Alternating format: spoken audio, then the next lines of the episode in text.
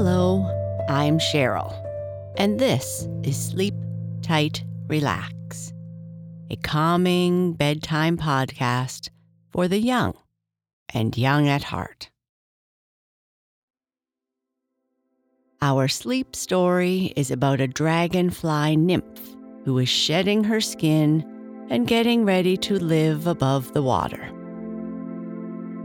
Everything seems different up there, and she is a little bit lonely. Until one day she sees a snapping turtle she knows. But before we continue with our story, let's start by breathing together. We can practice our deep breathing anytime or anywhere. But before bed, let's first turn down the lights, get comfortable, and make sure that everything feels as it should. We are going to do a series of deep, slow breaths. When you breathe in, be sure to slowly breathe through your nose. And when you breathe out, try to push all the air out of your lungs. We often talk about taking belly breaths or filling your belly up like a balloon. If that helps you visualize the kind of breath to take, then please try. You can use whatever works for you. Now, inhale slowly through your nose and count to four in your head, filling your lungs with more air with each number. Hold your breath and count to four in your head. Slowly exhale through your mouth focusing on getting all the air out of your lungs. Take your time and focus on slow, controlled, deep breaths. Breathe in, two, three, four. Hold, two, three, four. Breathe out, two, three, four. Breathe in, two, three, four. Hold, two, three, four. Breathe out, two, three, four. Perfect. You can continue to practice your deep breathing as we continue with the oldest dragonfly nymph.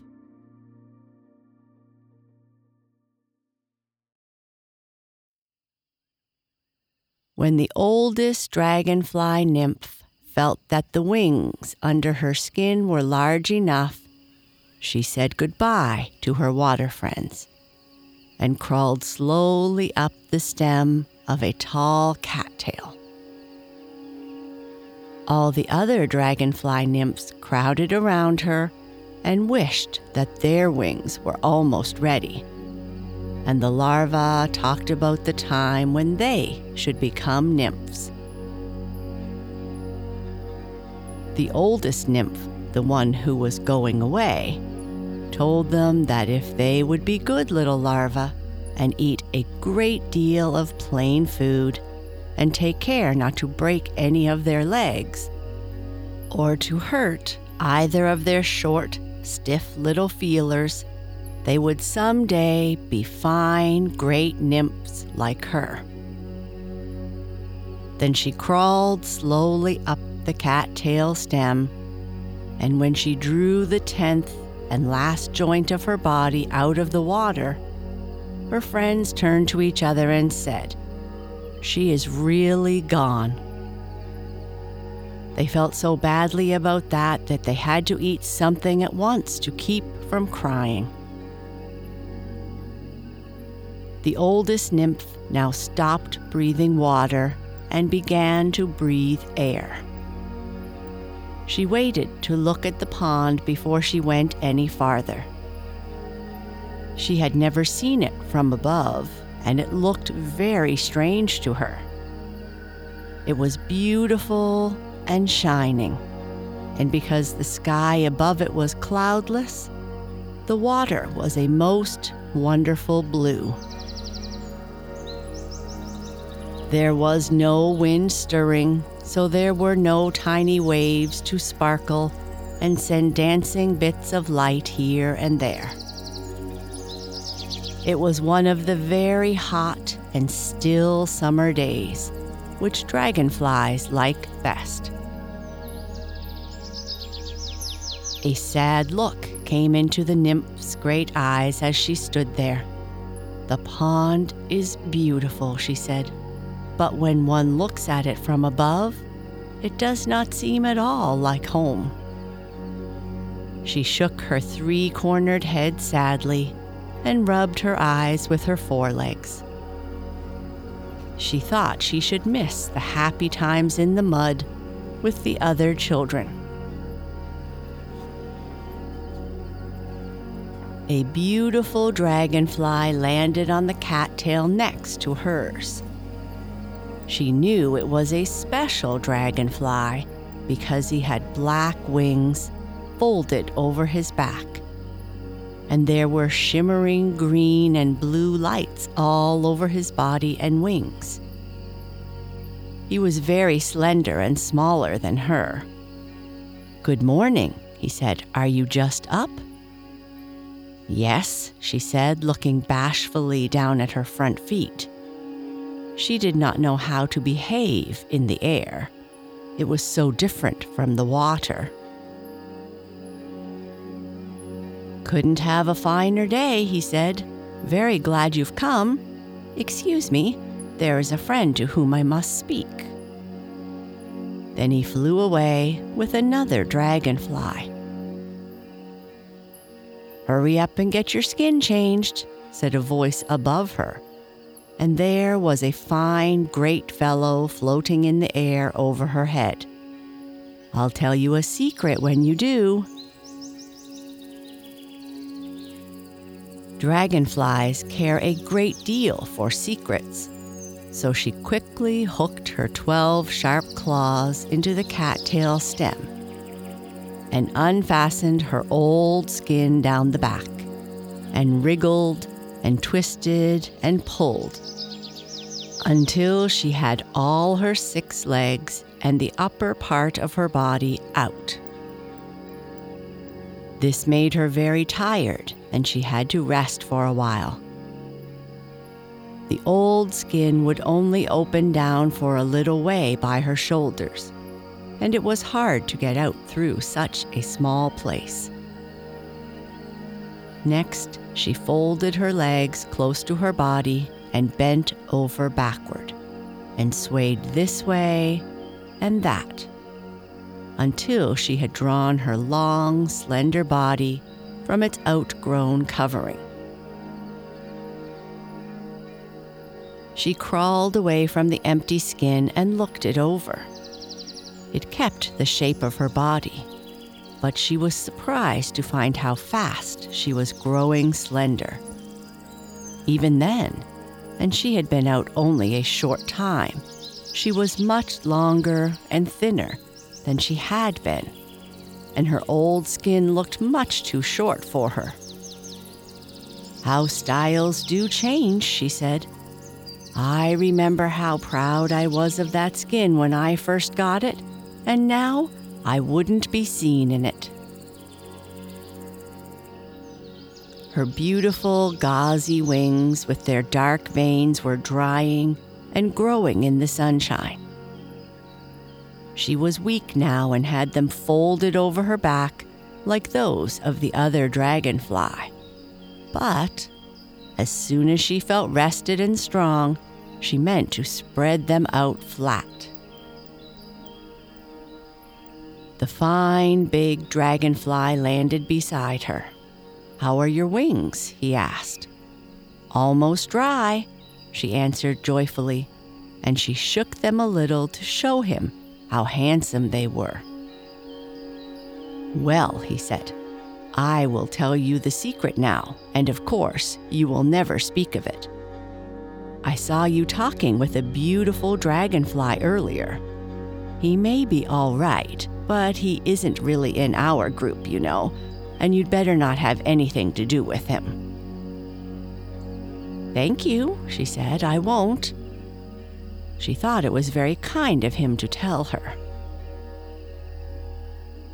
He soon flew away, and as she took her first flight into the air, a second big dragonfly overtook her. I'll tell you a secret, he said, if you will never tell. I won't, she said. I saw you talking to that beautiful dragonfly a while ago. You may have noticed that he folded his wings over his back.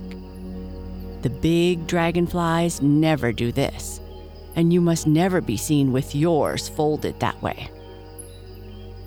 Thank you, she said. I won't. But when they were drying, I had to hold them in that way. Of course, he said. We all do things then that we wouldn't do now. Before long, she began laying eggs, lying low enough to touch her body to the water now and then and drop a single egg. This egg always sank at once to the bottom, as she had expected.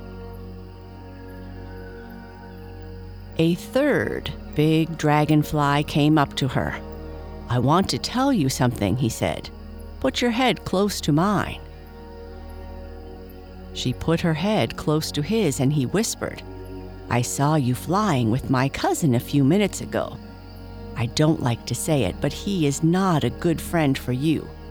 Whatever you do, don't go with him again. Go with me. Thank you, she said. Yet she began to wonder what was the matter. She saw that just as soon as she had visited with anybody, somebody else told her that she must not do that again. Down in the pond, they had all been friends. She wondered if it could not be the same in the air. She rubbed her head with her right front leg and frowned as much as she could. You know, she couldn't frown very much because her eyes were so large and close together that there was only a small frowning place left.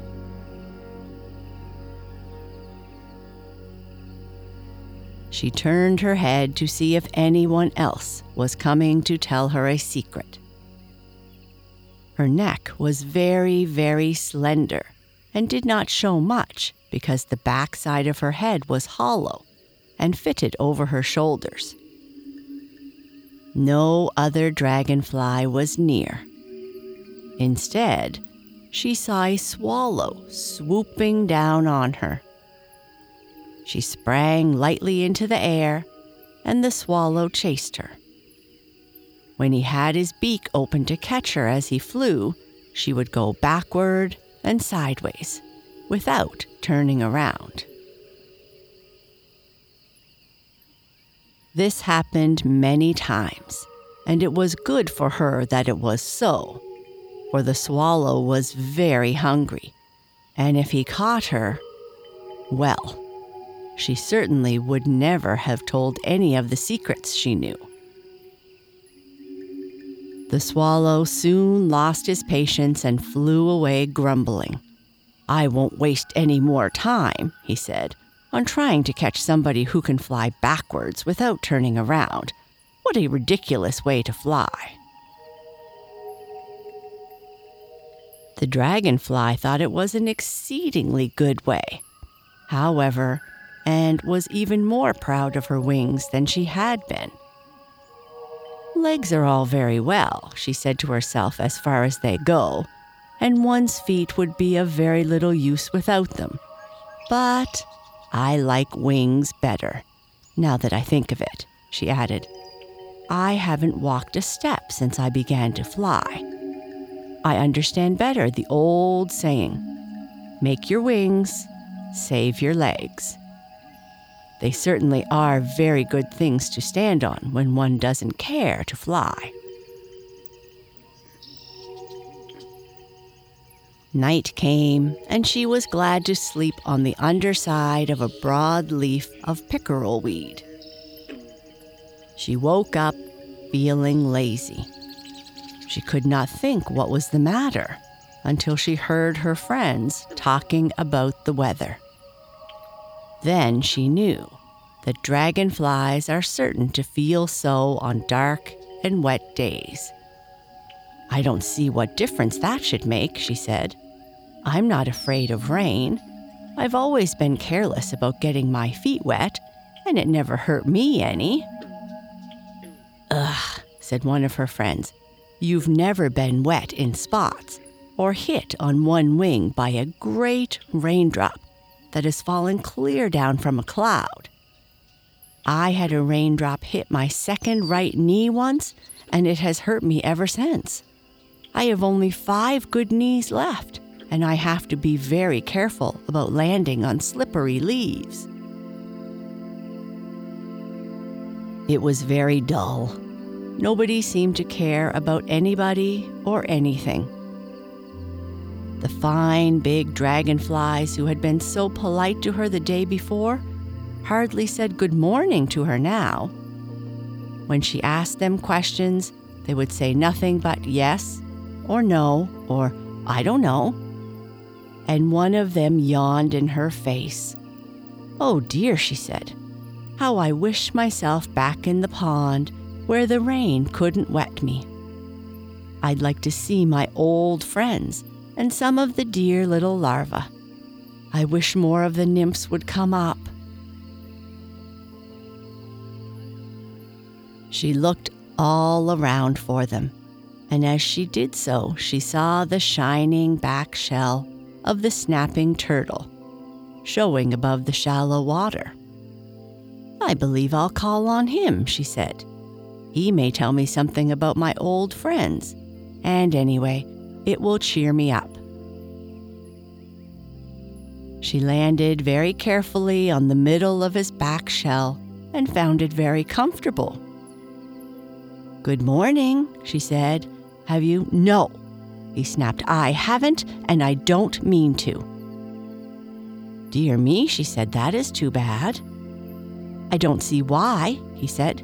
Is there any particular reason why I should? I thought you might have just happened to, she said, and I should like to know how they are. What are you talking about? he snapped.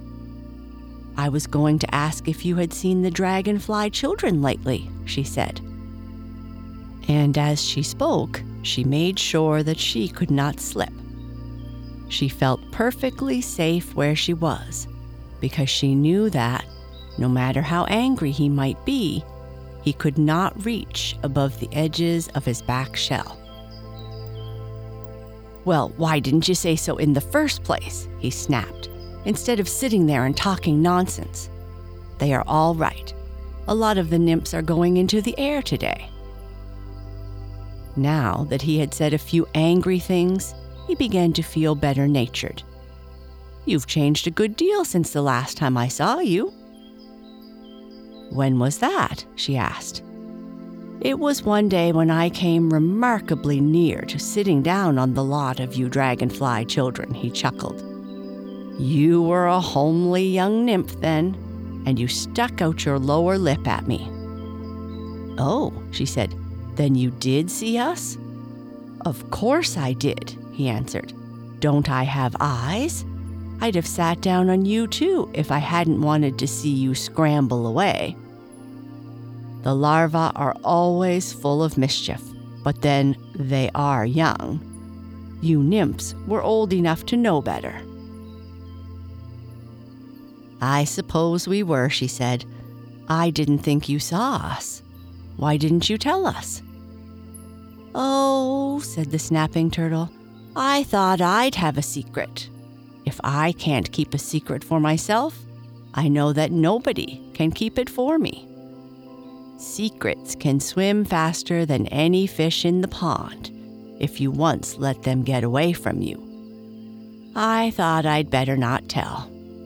I might want to sit on you some other time, you know. You will never have the chance, she said, with a twinkle in her big eyes. It is my turn to sit on you. And after that, they were very good friends, as long as she sat in the middle of his shell.